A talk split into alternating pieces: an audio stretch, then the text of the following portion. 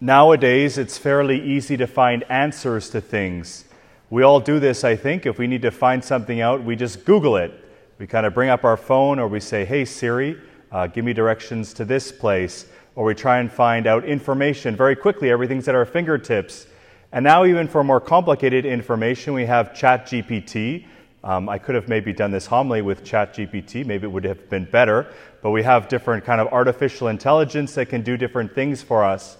So we are used to then kind of getting answers when we want them, kind of clear and straightforward answers as well that we expect from Wikipedia or from Google.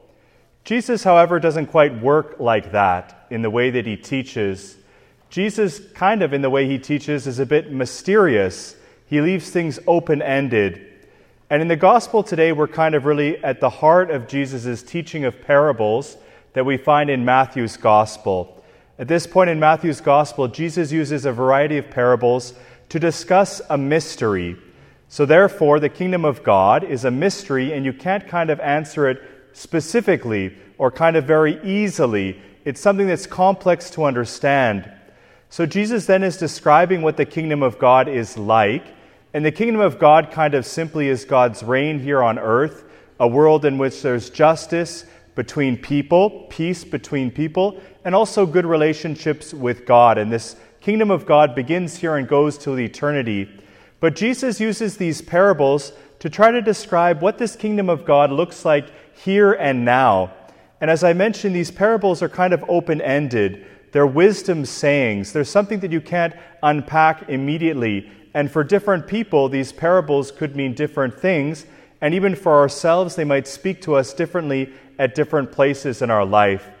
But I'd like to just suggest perhaps three mysteries that Jesus is unlocking in the gospel today by means of three parables the parable of the weeds and the wheat, the parable of the mustard seed, and the parable of the yeast.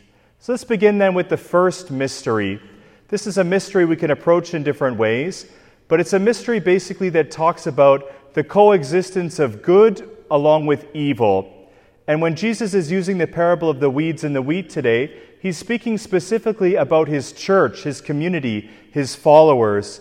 So the mystery really that we're struck with is this How can it be that this church is founded by Jesus Christ? We believe it's divinely instituted. This church is from God. But at the same time, there's so much evil or problems as well within the church or with followers of Jesus Christ. And of course, unfortunately, tragically, we're kind of presented with this on an almost daily basis situations of abuse, historical issues that were terrible, even problems that continue to this day. And certainly, we don't want to minimize these problems, these difficulties. We want to try to overcome them.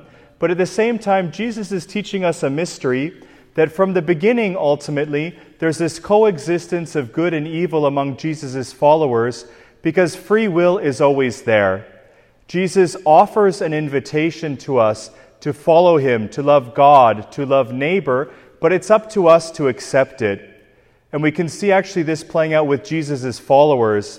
Jesus chooses, of course, 12 apostles, and one of them, Judas, betrays him terribly. So, in the gospel, then, with this parable of the weeds and the wheat, Jesus ultimately, it seems, is trying to encourage us to try to make us realize that although it can be tragic at times, we should not expect a perfect church. We shouldn't expect a perfect community of believers of Christ. We should certainly work to make things as best as we possibly can. But because of free will, Jesus allows the good and the bad to coexist until the end. And ultimately, we see that at the end, Christ will sort things out. We can trust in Him. So, this then is the first mystery that these parables talk about the mystery of how it can be that Christ's followers, the church, is supposed to be divinely instituted, and yet we see so many problems at times. The second mystery that the parables talk about in the gospel today is how we, as individuals who can seem so small and insignificant, can yet have an incredible impact, an incredible influence this truly is a difficult mystery to think about when we consider how many people there are in the world. I don't know, I think Canada just passed, what was it, 40 million? Is that right? Some weeks ago, 40 million. We are kind of watching the countdown. You know, who are we? at St. Peter's Parish, maybe only 700, 800, 1,000, something like this. Who am I as an individual among these vast numbers of people in the world? And yet, God tells us that we are precious. Each of us have gifts, each of us have talents. Our lives actually make an impact.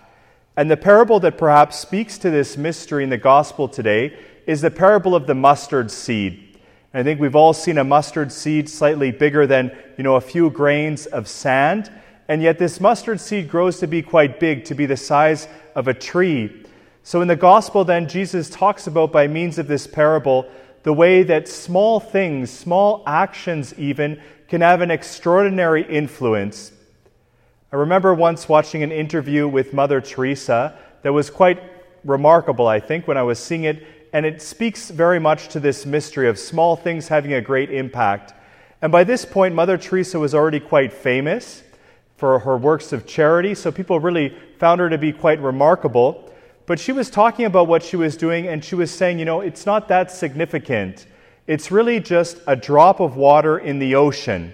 She kind of said this just a drop of water in the ocean.